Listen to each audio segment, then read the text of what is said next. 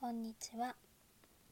おゆリーディングでは、日本国内で著作権保護期間の満了した作家作品が数多く収録閲覧されている青空文庫から読みたいなと思った作品を選んで朗読します。今回は夏目漱石の夢十夜第5夜です。夢十夜第5夜。こんな夢を見た。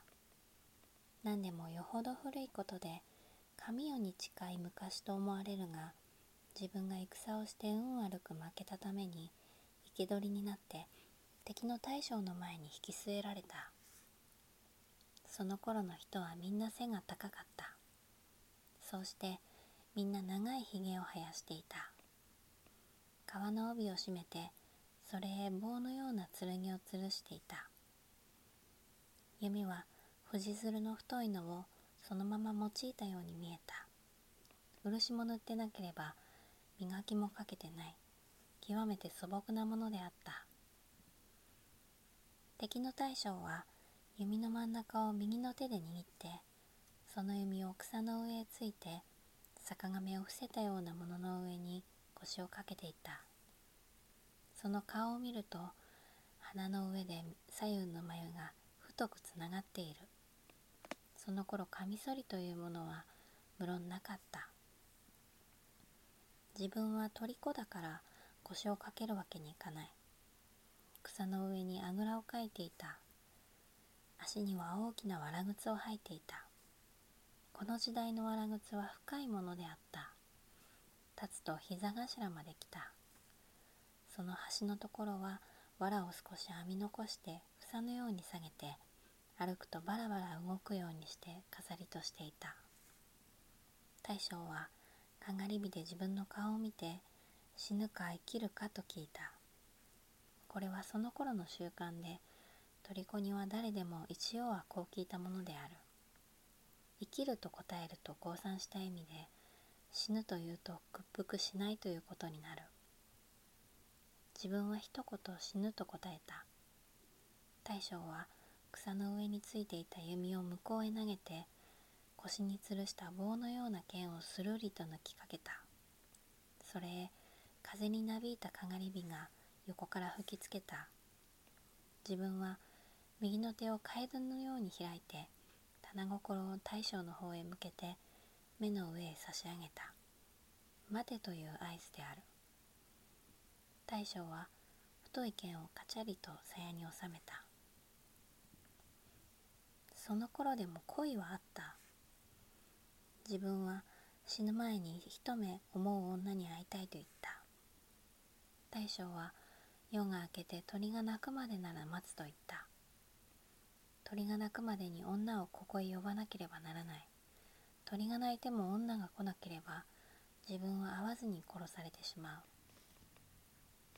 大将は腰をかけたままかがり火を眺めている。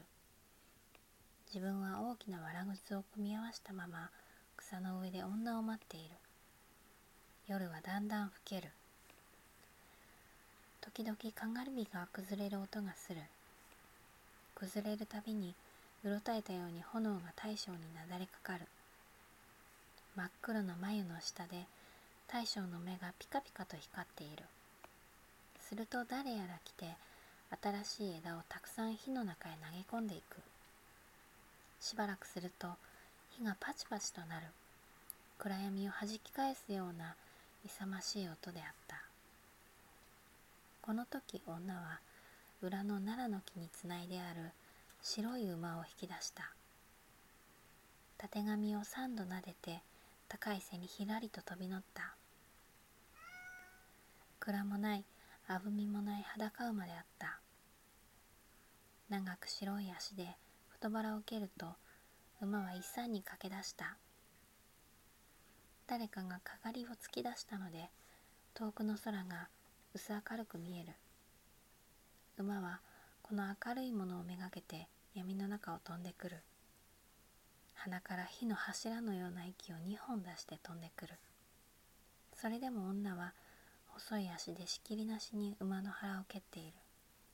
馬は蹄の音が宙で鳴るほど早く飛んでくる。女の髪は吹き流しのように闇の中に尾を引いた。それでもまだかがりのあるところまで来られない。すると真っ暗な道の旗でたちまちコケコッコーという鳥の声がした。女は身をそらざまに両手に握った手綱をうんと控えた。馬は前足のひづめを硬い岩の上に箸と刻み込んだ。コケコッコーと鶏がまた一声鳴いた。女はあっと言って締めた手綱を一度に緩めた。馬はもろ膝を折る。乗った人と共にまともへ前へのめった。岩の下は深い淵であった。蹄の跡はいまだに岩の上に残っている。鶏の鳴く真似をした者は天の尺である。このひずめの跡の岩に刻みつけられている間天の尺は自分の敵である。